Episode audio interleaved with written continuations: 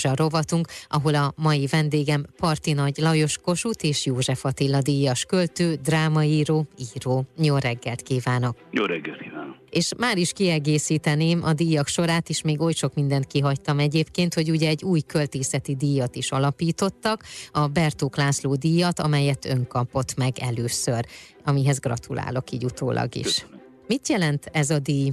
Bertók László nagyszerű Pécset ért költő tavaly halt meg, és az ő emlékére, az ő és az ő nagy életművének az emlékére, és nagyszerű életművének az emlékére a fia Bertók Attila, és a Jelenkor Alapítvány, amelyik a Jelenkor című folyóiratot is kiadja, létrehoztak egy költészeti díjat, amit minden évben egy valaki kap meg, és ezt most első alkalommal én. Munkásságát költőként, próza és drámaíróként, illetve műfordítóként is elismerték. Egyébként egy nagyon egyszerű kérdésem van, amit felszoktam elsőként tenni ebben a rovatban, hogy hogy van, hogy érzi magát, mi történik önnel mostanában? Mostanában sem történik lényegesen más, mint eddig dolgozom, illetve próbálok dolgozni, amikor csak időt hagyok magamnak rá, meg, meg hát amikor muszáj. Várom, hogy vége legyen ennek a, a Covid vagy post-Covidos időszaknak. Semmi különös vagy különleges nem történik ahhoz képest, ami szokott. Uh-huh. Mostanában jelent meg nem is olyan régen a legújabb könyve az Árnyék Porocska címmel. Hát ez egy nagyon érdekes, nagyon különös felkérés volt tavaly télvégetáján, hogy ugyanis megtalálták bizonyos Knár Piroskának, aki a Knár család, Knár Izsidor legkisebb huga volt, megtalálták a kézzel írott szakácskönyvét 1915-ből, vagy 15-re datálva, ezt a, Gyoma, a város, a Knár nyomda ki akarta adni, és megkértek engem, hogy írjak hozzá valamit, és ebből a hozzából idővel egy egész vékonyka kötet lett, és akkor a magvető úgy adta ki a könyvet, nagyon szép kiadásba, igazi gyomai könyvként, tehát olyan könyvként, mint amilyen a fénykorában a gyomai nyár nyomda csinált. Uh-huh. Tehát kiadta egy két kötetes könyvként, az egyikben van a szakácskönyv, a másikban pedig az én úgynevezett kísérő könyvem, ez az Árnyék Porocska című kisregény, alcíme szerint emlékmondatok Knár Piroska életéből. Mit jelent az, hogy amit így említett is, hogy amilyen régen volt, ahogy régebben kiadt? Ez egy stílus. Ugye a knárek a két háború között nagyon-nagyon gyönyörű könyveket adtak ki, igazi könyvművészek és tipográfusok voltak, és ez a könyv is nagyon megvan. Hát rádióban nehéz elmondani. Igen. Ilyen ugyanazokkal a díszekkel, ugyanazokkal az arányokkal, és hát hasonlóan jó minőségű anyagokból tervezte meg ezt a könyvet Pintér József, a, a magvető művészeti főszerkesztője, és valóban egy nagyon szép könyv született. Valami hihetetlen nagy kincs ez, hogyha valakinek a kezébe kerül egy ilyen.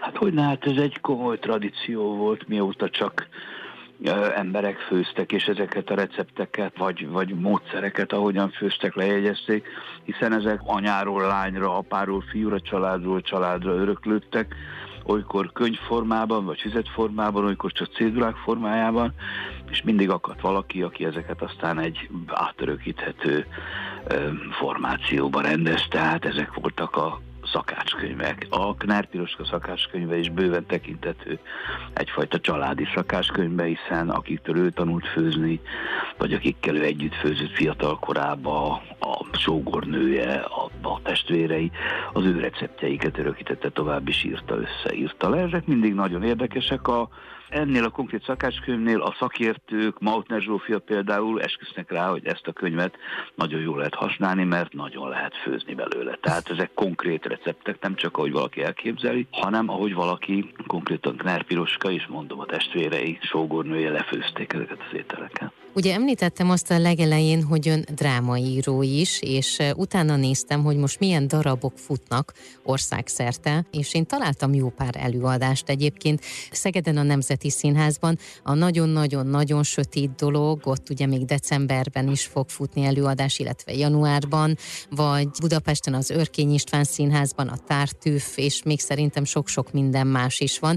És ezzel kapcsolatban olvastam egy olyan mondatot, hogy soha nem az a kérdés, hogy miről szól egy előadás, hanem az, hogy mit szeretnénk általa tudatni a környezetünkkel. semmiképpen nem úgy történik, hogy egy reggel fölébred az író és a homlokára csap, hogy hopp, én azt szeretném tudatni a környezetemmel, hogy, és ehhez írok szépen egy darabot pláne nem, hogyha ez egy átirat, amiket én nagyon szívesen csináltam, és csinálok például ez a Tartűv példará, vagy pedig a Szegeden nyáron játszott Skapen, szintén Molière darab. Hát a darab az kipörgi és kiforogja a maga üzenetét, és olykor ezt az üzenetet nem is lehet egy mondatban megfogalmazni, hiszen ha meg lehetne, mint valami életigasságot, hogy az élet ilyen vagy olyan, akkor ezeket a darabokat vagy az irodalmi műveket meg se kéne írni de hát meg kell, mert hogy ezek nagyon komplex üzenetek, és nagyon sok mindenről szólnak, hogy az elejére visszatérjek a Bertok Lászlót, aki hát nekem uh-huh. nagyon jó barátom is volt, barátom volt.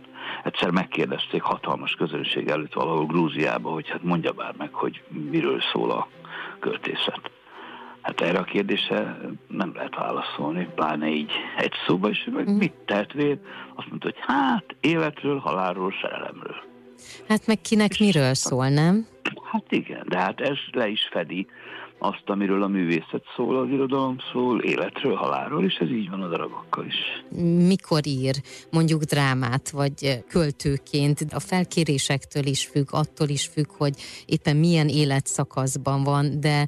Ez valóban meglehetősen függ a, a konkrét felkérésektől, vagy az ember előtt álló konkrét munkát, attól, amit olykor csinál, és közben félreteszi azt, ami ugyan fontosabb munka, de nem úgy határidős. Sok mindentől függ. Az én tapasztalataim szerint az, hogy az ember verset ír, az, az valahogy valamilyen módon hozzá tartozik az írói létezéséhez, ami nem azt jelenti, hogy ezek befejezett versek, amiket az ember rendre publikál, hanem, hogy úgy mondjam, jár a keze. Valamennyire az író, hát mindig író, ami nem azt jelenti megint, hogy a, a boldba a kaukázusi kefíre is verseti természetesen, de valahogy valahogy mindig, mindig, mindig e, e felé jár az agya, vagy így, így gondolkodik. Hogy mondjam, nem előre osztja meg ezt az ember, hanem a feladatok osztják meg, uh-huh. meg e szerint, és ennek kialakul egy, egy rendje, egy általános munkarendje azért van az embernek, hogy hát le kell ülni, és dolgozni kell napközben, mint ahogy, ahogy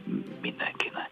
Közhelyesen és kicsit pikírten, de nem ok nélkül szokták mondani, hogy a legjobb múzsa a határidő. Az az alkotó kedv az emberben, illetve alkotói muszáj, vagy az, hogy hát ez a mesterségem, ezt, ezt csinálom. Uh-huh. Önnek van-e már valami így, amit így lát, hogy mondjuk meg fog valósulni még idén, vagy jövőre, vagy olyan munka, amiről mondjuk szívesen beszélne? Többféle munka van, de amíg az ember ezekkel nincs kész, vagy nem halad úgy, addig nem, nem igazán szívesen beszél róluk. Rengeteg rengeteg dolgom van, hogy úgy mondjam. Tehát olyan, hogy, hogy azon kezdek tűnődni, hogy vajon mit fogok én csinálni máma, vagy hogy ja Istenem, most mit csináljak, olyan legfeljebb csak azt szerint van, hogy melyikbe fogjak, uh-huh. vagy melyik az, amit, amit, amit, amit sürgősebben kell megcsinálják. Most van egy nagyon szép dolog, az Örkény Színház kiad egy könyvet, amit egy Krasznai Zoltán hőfő fotós, nagyszerű fotós fényképezett színészportrékat, egész különlegesen, és többet, meglehetősen sokat az őrként színészeivel, és ahhoz írok egy, egy mellé írandó szöveget, uh-huh. amiről még, még csak a körvonalait tudom, de ezen dolgozom, és ez olyan, olyan jó feladat. És tehát közben látja, ugye feladat, uh-huh. mert erre felkértek, de amikor az ember ezt csinálja, akkor nem az jut az eszébe, hogy ez most valami muszáj. Igen. Hanem akkor dolgozik ezen a tárgyon, az arc tárgyán, ha tetszik. Köszönöm, hogy beszélgettünk. Köszönöm szépen. Az elmúlt percekben Parti Nagy Lajos, Kossuth és József Attila díjas költő drámaírót hallhat.